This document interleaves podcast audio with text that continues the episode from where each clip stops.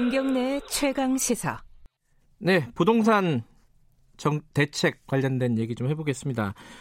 현 정부 들어서 18번째라고 하죠. 어, 이제 할 수 있는 건 다 했다. 뭐 이런 얘기도 나오고 있고 초강력 대책이다. 전방위적인 대책이다. 여러 가지 얘기도 있지만은 효과는 미지수라고 평가하는 전문가들이 꽤 있는 것 같아요. 어, 단기적으로는 조정 효과는 있겠지만 근본적으로 잡기는 힘들다. 어, 집값 잡기는 쉽지 않을 거다라는 예측도 좀 있고요. 최근에 어, 부동산 관련된 발언이 굉장히 많았던 곳입니다. 경실련 좀 연결해 보겠습니다. 경실련 부동산 건설 개혁본부 김성달 국장님 연결돼 있습니다. 안녕하세요. 예, 안녕하세요. 뭐 여러 가지 뭐 평가가 있지만은 어, 김성달 국장님의 평가를 먼저 좀 듣고 싶습니다. 어제 정부의 네. 부동산 대책. 네, 저희도 어, 입장이 나갔는데요. 네. 지금의 그 집값이 매우 위기다라는 문제의식에서 볼 경우에 이 정부의 어제 대책으로는 집값을 잡기에는 역부족이다 이렇게 저희도 평가합니다. 왜냐하면 음. 여전히 이 시장의 위기에 대해서 국지적 과열 현상이라고 진단하고 대책이 나온 거거든요. 어제 자료를 보면은요. 네. 그런 문제의식 자체가 지금 국민들이 체감하는 거나 현장에서 느껴지는 거와 다르기 때문에 당연히 대책도 근본 대책이 강력한 어떤 핵심 대책은 빠지고 되게 좀 나열식으로 어, 포함되어 있고 거기다가 또 공급 확대책까지 포함되어 있기 때문에 네. 집값을 잡는 것보다 오히려 이 지금의 상승세를 유지하려는 거 아닌가 이런 생각도 저희는 들고 있습니다. 아 근데 그 부분이 어 이제 경실련에서 그때 이제 어 문재인 정부 들어가지고 집값이 폭등했다라고 이제 자료도 내시고 이제 청와대하고 약간의 공방도 있었어요, 사실. 네. 근데 이게 문재인 정부가 의지가 아예 없다라고 평가를 하시는 건가요? 네, 저희는 그 네. 의지에 대해서 있었다면 지금의 이 위기에 대해서부터 제대로 저, 상황을 파악했어야 된다. 왜냐하면 집값이 올랐다라는 것이 갑자기 튀어나온 것이 아니라 네. 문재인 정부 이후에 계속해서 상승을 했고 네. 최근에 뭐 경실련도 땅값 추정도 해봤지만 단기간 내 최고로 정부가 올랐다. 이 정부에서 또 네. 저희가 저희뿐 아니라 뭐 서울시에 있는 실거래된 아파트값 현황을 봐더라도 40%라는 수치의 어떤 막대한 상승률이 나오고 있는 상황이거든요. 네. 그런데 정부는 이거에 대해서 일단 인정하지 않습니다. 지금이 그렇게 심각하냐? 오히려 하약 하약 안정화돼 있다. 따라서 문제가 아니라 그 특정 지역의 고가 부동산의 투기 세력만 잡으면 된다라는 식으로 상황을 인정하고 음. 있고 속도 해석하고 있고 그러니까 대책도 근본적인 어떤 규제에 대한 강력한 투기책이 나오지 않고 이렇게 덤방만 울리는 정책들만 계속 음. 나열하고 있는 거 아닌가 정부가 집값이 안정이라는 게 사실은 국민들은 다 문재인 정부 이전 순으로 되돌려 놔야 된다라는 거거든요. 적어도. 네. 근데 정부는 그런 게 아니라 그냥 지금의 상승세에서 가파르게 상승하지만 않도록 일정한 상승세를 유지하는 것을 안정이라고 보는 거 아닌가. 이건 문제가 없다고 봐야 된다는 거죠.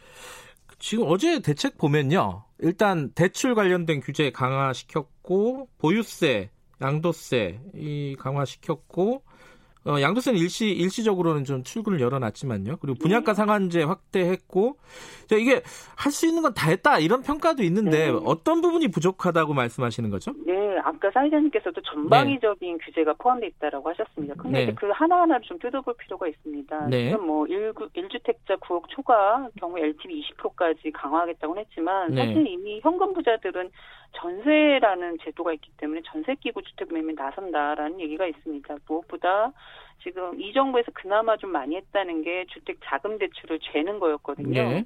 근데 지금의 이 집값 상승 위기는 그걸로는 한계가 있다라는 걸 여실히 드러내주고 있습니다. 음흠. 따라서 이 자금 대출 규제뿐 아니라 세제 공급까지 좀 일관성을 가져야 되는데 그 말씀하신 거나 분양가 상한제나 보유세 이런 걸 들여다보면 사실 그렇게 강력하지 않다. 아하. 분양가 상한제 같은 경우는 이미 그 지난주에 지난 11월에 발표한 게 27개 동에 국한된 핀셋 규제였습니다. 예, 예. 그거에 대한 부작용으로 사실 집값이 상승하고 있는데 정부는 이거를 당장 그 전체로 적용을 해야 되는 판인데 그것도 2년 전에 했어야 되는 것도 실기했는데 지금도 정부는 핀셋 규제를 일관하고 있거든요. 서울도 지금 다 지정되지 않았습니다. 이번 대책에도. 보유세 강화를 얘기하는데 이미 9.13으로 종부세율 인상됐지만 집값이 오르고 있는 거거든요. 네. 그거는 뭐냐면 공시지가의 문제가 있습니다. 시세를 반영 못하는 공시지가가 있기 때문에 세율 네. 인상 효과가 보유세 인상 효과와 집값 안정 효과로 이어지지 않는다. 네. 그런데 정부는 그 부분에 대해서는 여전히 어떤 공개 검증을 통한 제대로 된 인상 의지는 이번 대책에도 포함되지 않았다고 저희들은 평가하고 있습니다. 그래요. 그 사실 이제 종부세를 급격하게 올렸다 이렇게 평가하는 쪽도 있고 이 상한제 네. 적용 지역도 꽤 많이 확대했다라고 평가한 쪽이 있는데 어쨌든 김성달 국장님께서는 이거 부족하다라는 거잖아요. 그러면은 예, 왜냐하면 지금의 이 시- 시장이 일반적인 시장이 아니라는 거거든요. 음. 그런 일반적인 상황이 아니라 부동산 가격이 역대 정부에서 제일 많이 오른 상황에서 정부가 보다 그 근본적이고 강력한 대책을 요구하는 국민의 목소리가 컸는데 그런 걸로 봤을 때는 지금의 기조는 이 대책과 크게 다를 바 없는 예. 찔끔 핀셋 이런 기조를 계속 유지하겠다는 거거든요. 그러니까 어제 대책도 핀셋으로 거죠. 보시는 거잖아요. 그러면은 네, 저희는 그렇게 봅니다. 그러면 어떤 게 피- 가장 필요합니까? 지금 핵심 대책이 빠졌다고 아까 말씀하셨는데 네, 그러면 핵심 그- 대책이 뭔지 예. 예, 일단 종부세는 인상하겠다고 했지만 이미 한 번 인상을 했습니다. 인상을 했고 법 개정 사항이기 때문에 네. 정부의 의지와 상관없이 시적으로 될 수 있을지에 대해서는 불확실하다. 네. 그런데 지금 상황에서 정부가 법 개정과 상관없이 법 예. 개정이 안 되더라도 할 수 있는 정책들이 있다. 그게 바로 분양가 상한제입니다. 네. 지금 이미 정부가 의지가 있다면 서울뿐 아니라 전국으로 적어도 지방 대도시를 다 포함하는 게 맞거든요. 음. 선분양제이기 때문에. 네. 또 하나는 그 봉유세 세율 인상은 어렵지만 공시지가는 정부의 의지로 조사가 네. 하고 평가할 수 있는 권한이 있기 때문에 그거에 대해서는 적어도 지금의 그 두 배 수준으로 올려야 합니다. 공시지가를 두 배로 올려야지만 아. 법인들의 보유세율이 제대로 부과가 되는데 지금 정부 대책은 공시지가에 대한 언급은 없고 공동주택, 고가 공동주택에 대한 현실화율을 인상하겠다는 계획만 포함되어 있기 때문에 네. 이것도 제대로 된 보유세 강화라고 보기 어렵다는 거죠. 어, 분양가 상한제를 전면적으로 확대하고 어, 네. 공시지가도 현실화해야 된다 이런 네. 말씀이시네요. 그리고 어제 이거는 아마 경실련 쪽에서 얘기해서 어, 나왔던 얘기 같아요. 청와대 참모진들한테 다 네. 집한채 빼고 다 팔아라 이렇게 노영민 네. 실장 얘기했잖아요. 네. 경실련이 얘기한 거예요, 그죠? 네 네, 저희는 뭐. 이건 네. 어떻게 평가하십니까? 저희는 되게 좀 늦었지만 환영합니다. 환영하고 음, 네. 필요한 조치다. 그리고 이 사실 다주택자를 팔매, 아, 이제 주택을 내놓으라는 메시지는 이- 이번이 처음이 아니라 김현미 장관께서도 전에 그런 말씀 하셨거든요. 네. 근데 사실은 지금도 다주택자들이 고위공직자로 재직을 하고 있는 상황입니다. 그래서 청와대뿐 아니라 적어도 고위공직자 1급 이상 고위공직자들 전체가 이 저기 다주택자가 돼서는 안 된다고 저희는 보기 때문에 그걸 좀 확대할 수 있도록 청와대가 한다면 예. 훨씬 더 바람직한 효과가 나타나지 않을까 이렇게 판단합니다. 이 부분은 좀 약간 본질적인 얘기인데 이제 경실련에서는 이제 어, 데이터를 분석해서 문 대통령 이후에 30% 정도 집값이 폭등했다라고 네. 얘기를 했잖아요 서울에. 네. 근데 실제로 저- 서울 전체를 따지면 21% 되고 올해는 네. 또 어, 상승률이 조금 잡힌 분위기예요. 작년보다는 네. 상대적으로. 네. 그래서 경실련에서 조금 과장한 거 아니냐 라고 예, 예. 얘기하는 쪽도 있습니다. 여기에 대해서는 뭐라고 예, 말씀하세요? 예. 어제 안 그래도 예. 그 인터뷰 하신 교수님 말씀을 저희가 좀 예, 그것 때문에 제가 질문을 했고요. 드린 거예요. 예, 예. 예. 경실련뿐 아닙니다. 사실서 국민은행 부동산 통계를 타려다 보더라도 아파트 값이 올랐다고 저희들은 얘기를 했고요. 네. 그러니까 아파트 값은 40% 2017년 5월 대비 40% 상승했습니다. 음. 그리고 부동산 114가 서울시 아파트 전수조사한 결과도 40% 상승했고 경실련이 또 청와대 대통령의 아파, 아파트값 조사에도 40%다 40%로 수렴이 됩니다. 그런데 네.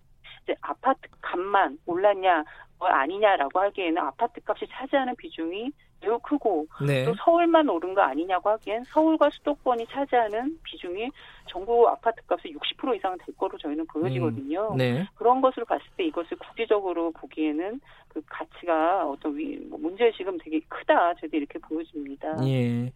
그 또 하나는 이 어제 대책을 보면요. 네. 좀 그런 얘기들을 많이 해요. 젊은 사람들 집 살려고 하는 사람들한테 사다리 걷어 찬 거 아니냐. 네. 아니 돈도 못 빌리게 하고. 그러니까 이게 네. 집을 좀 이렇게 살려고 막 마음 먹은 사람들한테는 굉장히 조금 힘들게 된 상황인 건 맞는 것 같아요. 네. 이런 식의 불만에 대해서는 뭐라고 말씀을 해주시겠어요? 음, 지- 지금의 주택값이 너무 비싸기 때문에 네. 일반적인 무주택 서민들이 사기에는 갈 수 없는 집값이 이미 형성되어 있다. 사실 음. 무주택 서민들에게 집을 살 수 있는 기회를 주려면 지금의 집값을 반 이상으로 떨궈야 되는 겁니다. 낮춰야 되고 또 하나는 정부가 지금 신혼희망타운과 같은 공공주택이 한쪽에서 나오고 있거든요. 저렴한 공공주택. 네. 이런 것들을 조금 더 확대 공급을 해야 되는데 네. 사실 이 정부가 이 두 개를 다 못하고 있어요. 집값을 낮추지도 못하면서 그리고 공공주택도 비싸다라는 얘기가 계속 지적돼 있는데 그걸 고치지 않습니다. 네. 그러면서 대출 규제는 또 한쪽으로 강화하니까 이제 서민들이나 무주택 청년들이나 보기에는 꿈꿀 수도 없고 정부가 그 기회를 다 이제 걷어차고 있다. 이러는 하수연이나 문제의식을 가질 수밖에 예. 없는 건 맞습니다. 간단하게 두 가지만 여쭤볼게요. 이 지금 집값 폭등의 원인이 네. 어, 지난 정부 정책에서 비롯된 부분들도 상당 부분 있다. 이런 취지의 네. 얘기가 어제 네. 그 최한수 교수께서 얘기를 네. 하셨어요. 이 부분은 어떻게 보세요?